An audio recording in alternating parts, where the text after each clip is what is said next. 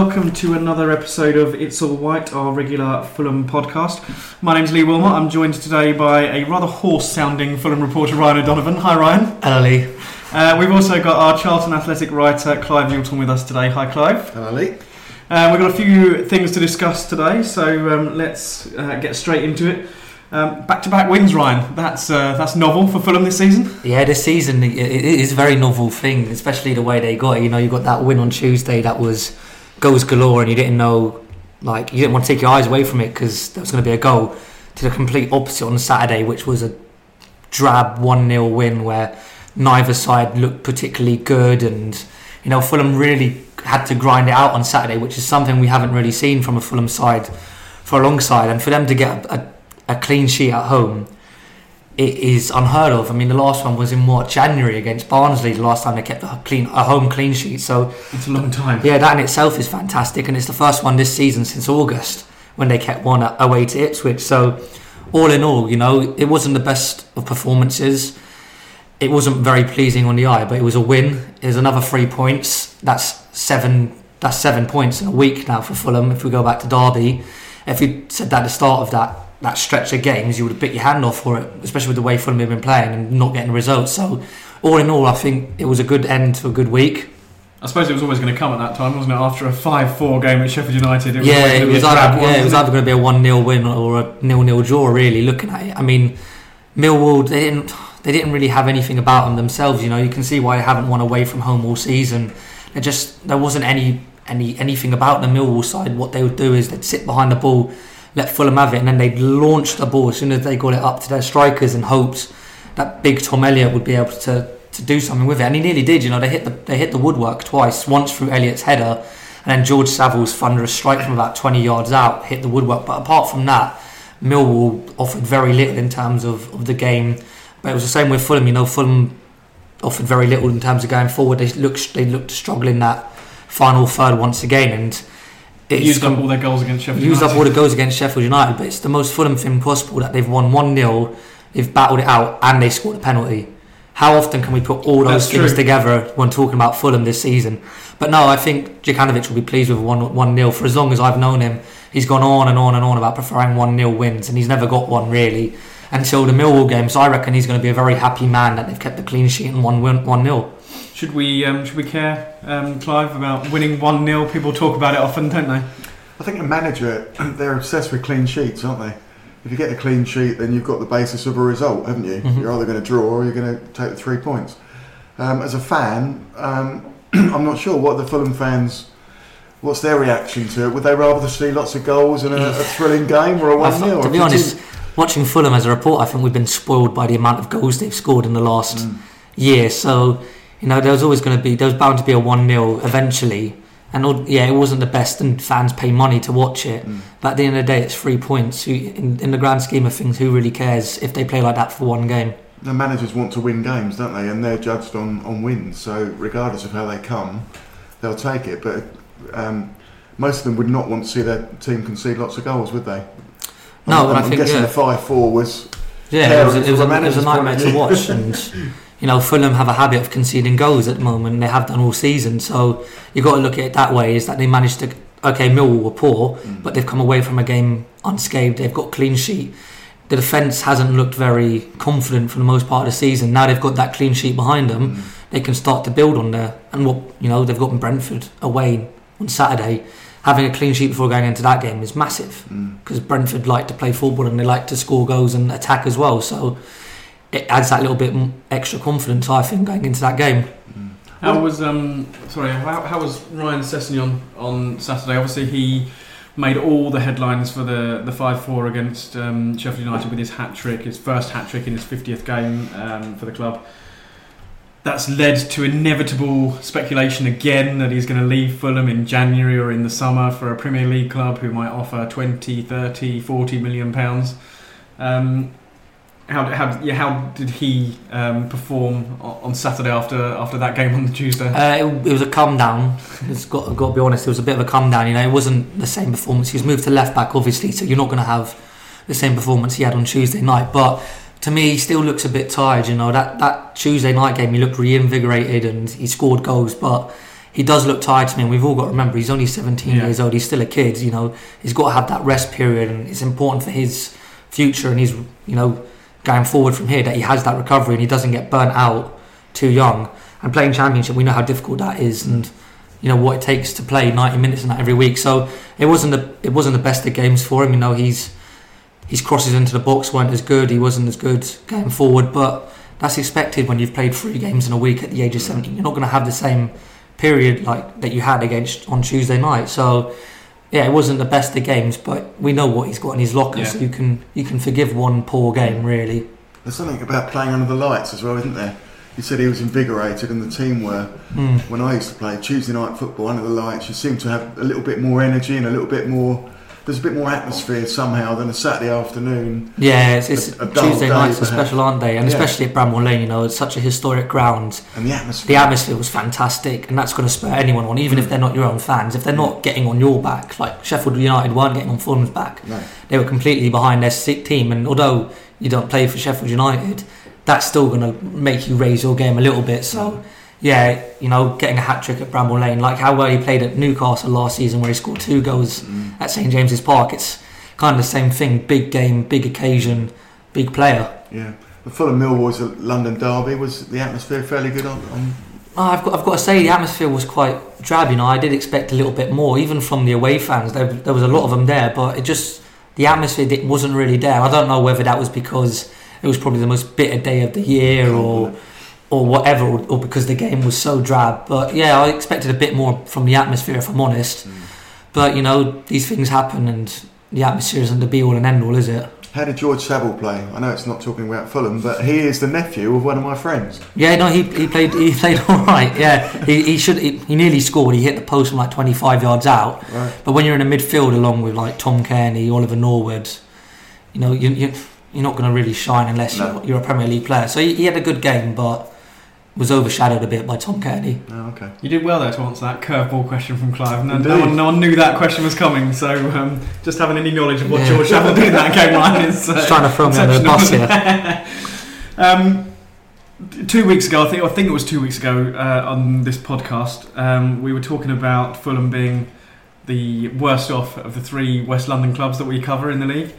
Uh, two weeks later, things are looking rosy again. They are, and I've 12th, had 12th to- position, I not had to deal with some smug smug colleagues over that when Fulham weren't the better ones. Yeah, but now things are all rosy. I think it's two points ahead of Brentford now at the top of that West London division, and obviously And they four ahead of QPR. four ahead of QPR. But of course they play each other on, on Saturday in a second West London derby of the week at Griffin Park, and that's a, that's the, that's a big game for Fulham. I think it's Fulham's biggest game of the year now so far, in that they've won they've won two games, two on the bounce, unbeaten in three.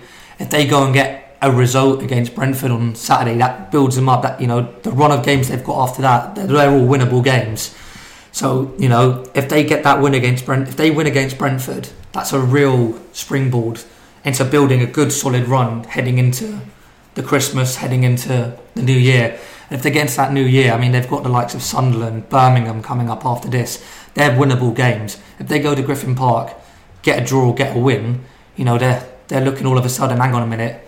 One minute we're looking, you know, we're not we're not playing well. We're losing pace with the playoffs. The next moment we're right on the on the tails of them. So yeah, a, a, a result at Griffin Park on Saturday is huge, and, it, and it's a huge game for, for both sides. I think three straight wins for any team that's looking to get in the playoffs. Um, most of them will bite a hand off for, for three in a row, wouldn't they? Really? Yeah, definitely. And if that third win comes away to Brentford, after you know Fulham haven't really had the rub of the green against Brentford recently, they beat them two 0 away last season. But before that, you know, there's, there's been some poor results against Brentford in recent years. So this one, you know, if they get that third win at Griffin Park against, I've got to say, a very good Brentford side, you know, they're going to be delighted, and so are the fans. Like it means a lot to the fans. Having beaten Sheffield United, and that, that would be two London derbies as well. That's going to give them big confidence. Yeah, massive. You know, beating Sheffield United is a confidence boost in itself because they're right at the top of the league. Millwall come and look to, you know, to to shut up shop really and and get physical and pump balls up. And Fulham came through that. So to go Mm. away again against another good side who will probably be upper mid-table come the end of the season to get a result there just shows that Fulham, despite not having the best of starts, are really starting to build something now and getting back into the way they play football. Do you think it's going to be the start of something for Fulham? Do you, you think they'll get a result? On Yeah, yeah. I, I said after the Sheffield United game that if they go to Brentford, if they if they won that game and they go to Brentford, they win, beat Millwall, go to Brentford and get a result. You're looking at a good run because, like I've said already, the teams they've got coming up are all winnable games. And up until I think it's Boxing Day when they play Cardiff, Fulham will be looking at those games thinking, no, we should take three points from them. The Brentford game is the, is the only sticking one in that run. You know, it's a derby, so form goes out the window anyway. But it's not like, with all due respect, it's not like playing QPR. Brentford are a good footballing side. They're going to want to play football. Fulham are going to want to play football. And, you know, I think Brentford have it in for Fulham a bit more. You know, they, they've got good results against them in the past. And they owe them one for what happened at Griffin Park last season. So it's, it's not going to be. And after their Monday nights, two or draw, you know, letting that lead slip, they're not going to want to do anything like that again against Fulham. So they're going to be looking to go out there and get a real positive result. As you say, it's two teams that like to play football. They could cancel each other out, um, and it's two teams that do like to give away late goals as well and, and give away leads because Fulham have done Yeah. it on a fair few occasions this season as well. Yeah, it seems a problem with both Fulham and Brentford this year. You know, you've got the Fulham, the Brentford stat that they'd be second if they hadn't let their lead slip, and you can you can count like you can't count on both your hands with the amount of leads Fulham have let slip. You know, you've got to look at Cardiff, Middlesbrough, but most of those have come at home for Fulham. They don't really let leads slip away from home. So, and they look. They, I've always said Fulham look better away from home because home teams are expected to play more than they are when they go to the cottage. They go to the cottage and sit back and let Fulham play. But at home, home fans expect a little bit more. Mm. That's why Sheffield United and Fulham was such a good game. You know, Jokanovic said that Fulham targeted the space that United would create from the way of football. They could well do the same on Saturday because Brentford will create space the way they play football. So if Fulham can hit that space, you know, we saw how pacey their attack was on the counter against Sheffield United. Obviously, Floyd Ayité will be missing for the game through injury, but you've still got Sheyi Ojo, you've still got Ryan Sessegnon, you've got Kamara, who's one of the fastest players in the side. That space is going to be there to hit, and Fulham will be looking. You know, they'll okay. They like to have the football, but so do Brentford, and they know that at times Brentford will have the football. Will, will Um, Sessegnon be able to be moved further forward for the game? Will, is, has Slav got any cover for, for Um, left back? Ream obviously missed Saturday's game with injury, so if he's fit, you know I can see Ream coming back in at centre back with Denis Odoi going to left back and Sessegnon being played further forward. So hopefully Ream is fit because I would like to see Sessegnon played as the further forward. I think he's better there. Mm. And if he does play that, you're going to have Sessegnon on the left and probably Ojo on the right, and whoever's in that middle. That it's going to cause problems Yeah. for him because for Brentford's fullbacks like to attack, but doing that means you're going to leave the space in behind for Ojo and Sessegnon to exploit. And we saw what happened against Sheffield United when they exploited that space. United couldn't deal with them. I guess the pressure's off Fulham a little bit, isn't it? The onus is on Brentford to come out. I mean, they've conceded those two goals against QPR in the week. They're going to be under pressure to please their fans. You're saying Fulham are playing with a bit more freedom away from home. So really, the, the pressure's more on Brentford, I, would say, to get a result, and and Fulham can go there and, and, and attack with perhaps a little bit more freedom. Uh, yeah, you could say that. I suppose they are at home and, you know, they're playing. It's a derby. Their fans will want to win, but at the same time, you know, Fulham, you know, they they own one for last season, don't they? They went to Griffin Park and won two 0 They drew. They haven't lost to them in the last two games, so I think there's still pressure on Fulham to do well as well because at the end of the day, it's a derby. This one means a little bit more, doesn't it, to the fans? And they scored five goals away from home the last time out. That's going to give them massive confidence, isn't it? Yeah, it will do. And they'll have done their homework on Brentford. They'll know how they play. They'll know that it suits the way Fulham like to counter attack. So they'll be confident going into this game. What is it about late goals, Clive? What you're a former player um, at semi-professional level. You're one 0 up going into the last five minutes. What what changes in a footballer's head to kind of to get the, the, the nerves to sit in and, and for not not be able to hold on to that lead? It's weird, isn't it? Because you can have a game of football where um, there can be no goals, but as soon as one team scores, then that gives the impetus for the other team to try and go and score. It's almost like a cat and mouse game, depending on the circumstances. But I don't know. Maybe teams switch off. Maybe teams think we've done the job. Um, that was incredible the other night, wasn't it? The Queens Park Rangers and, and Brentford game, where you think the game's done and dusted, and then suddenly Two really poor goals Yeah. as well, aren't they? I d- you, you just can't see a team being that sloppy at the back when, when they've got a lead. In, in Is, is it a mental thing though? I think And that it it gets to probably the is. last few minutes and they, they, they get jittery and Yeah. they allow it them to come onto them a bit more and these things happen. I know with Fulham defending, not not you know not getting set, uh, not getting clean sheets. That was more a psychological thing as well because they had really good defensive performances, but one shot would go in and their heads would drop then. Mm. So maybe it's a psychological thing. These things happen. You can be 1 0 up and almost cruising the game, but can only take one deflection or something at the end that can throw that result completely out the window for you. So, um, yeah, I just think I think players switch off. I think it's a mental thing. You think the job's done and you're tired, aren't you? Three or four minutes into a, into stoppage time, and you're thinking blow the whistle, and suddenly bang, ball's in the back of your net. I think the, the thing to look at Saturday is that um, Fulham go into it full of confidence, and perhaps Brentford has been knocked a little bit. So uh, White's probably have to try and capitalise on that early on. Yeah, you could say that, but you could also say that Brentford won't want to repeat of what happened Yeah. on Monday night and use that as a bit, you know, True. you know, it's not often you get two West London derbies in the space of a week. So, whereas before, if it was another game, they'd go into it, you know, just in any other game, thinking, "Ah, Jesus, we just conceded two goals there. It's going to be a bit hard to get back on, on the horse for this one." But when it's Fulham, you got you, if you think straight away, neighbours coming again. Let's not let it happen again. Let's finish the job this time. So both teams have had a London derby Yeah, yeah, going into this game. yeah. So And how often does that happen? not often, no. Um, we'll put uh, Ryan on the spot before we let him recover his voice, um, which is clearly uh, disintegrating by the second. Um, it's a debate that um, divides the fans: Button or Bettinelli. Yeah, so I think this is debate. This is a bit of debate the fans have been having for the last last season and this season. And I've defended David Button to the hills this season. I'll carry on defending him at the moment. You know, for me, it has to be David Button. The way he's been playing as a whole this season has been uh, nothing short of superb. I don't think he hasn't had the rewards to go with it in the clean sheets, but he's made some fantastic saves. And you know, he's he's built what Fulham have up front. A solid base allows them to go on and, and play the way they play. And although it's not had the clean sheets, and you know, he's the last two games he's had some jittery moments. It doesn't help, I don't think, in that he's, the home fans getting on his own back. Like, yeah, he may, he'll, he make he'll make one or two mistakes, but I don't think his home fans getting on his own back helps at all. And with fans, I know around the press box, fans say, "Oh, why is he still playing it out but from the back? Why doesn't he go long?" Jokanovic just told him to play out from the back. That's why Jokanovic Yeah. prefers Button over Bettinelli because Bettinelli can't play the sweeper keeper role.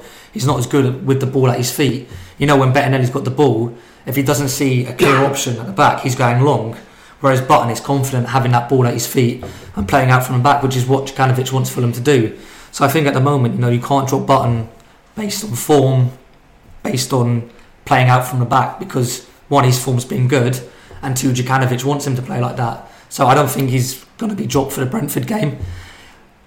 Yes, he's had a few iffy moments, and people say he's not as commanding in his box, but he's taken the footballs from the air this season very well, better than he has last season. So at the moment, I don't think you can say Bettinelli over Button, unless you know there's still the whole he used to play for Brentford. He didn't have the best of ends to the season last year. You know, there's still that agenda against Button where Fulham fans will never really take to him. I think that's the only reason you can say Bettinelli over Button. But for me, it's Button every day at the moment. Is there a case that it might be a kind of an old school fan against a, a new age fan in that uh, the the older fans maybe at Craven Cottage want don't want to see the ball in their own box they want it pumped forward and, and attacking and they don't want to see the ball go back to the goalkeeper whereas the younger fans will perhaps look at how football is these days and how many managers do want to play out from the back and, and start building attacks from the goalkeeper. Yeah, it might not even be an age question though. It's just some people Maybe. prefer, Yeah, you know, what we call beautiful, slick football in passing out from the back, and others prefer it to a target man.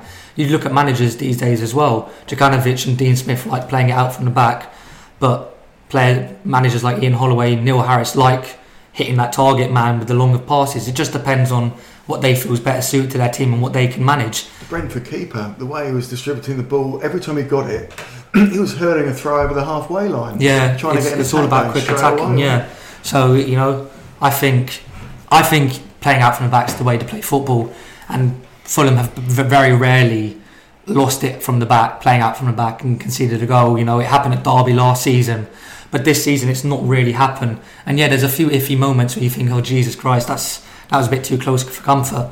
But that stuff happens when you play like that, you know. But what would you rather see? Fulham lump, David Button lumping it up to Rui Fonte every time he gets the ball, or actually building something from the back, allowing there to be space when teams come and press Fulham higher up the pitch, which results in Kenny being able to do what he does best, I'd go for the second option every day. I think that's a clear message from uh, Ryan that uh, the fans should stop getting on Button's back and start supporting him like the rest of the team. Um, and that is a good place for us to end it, I think. All your Fulham news is on getwestlondon.co.uk, and we'll be back with another podcast next week. Thanks for joining us.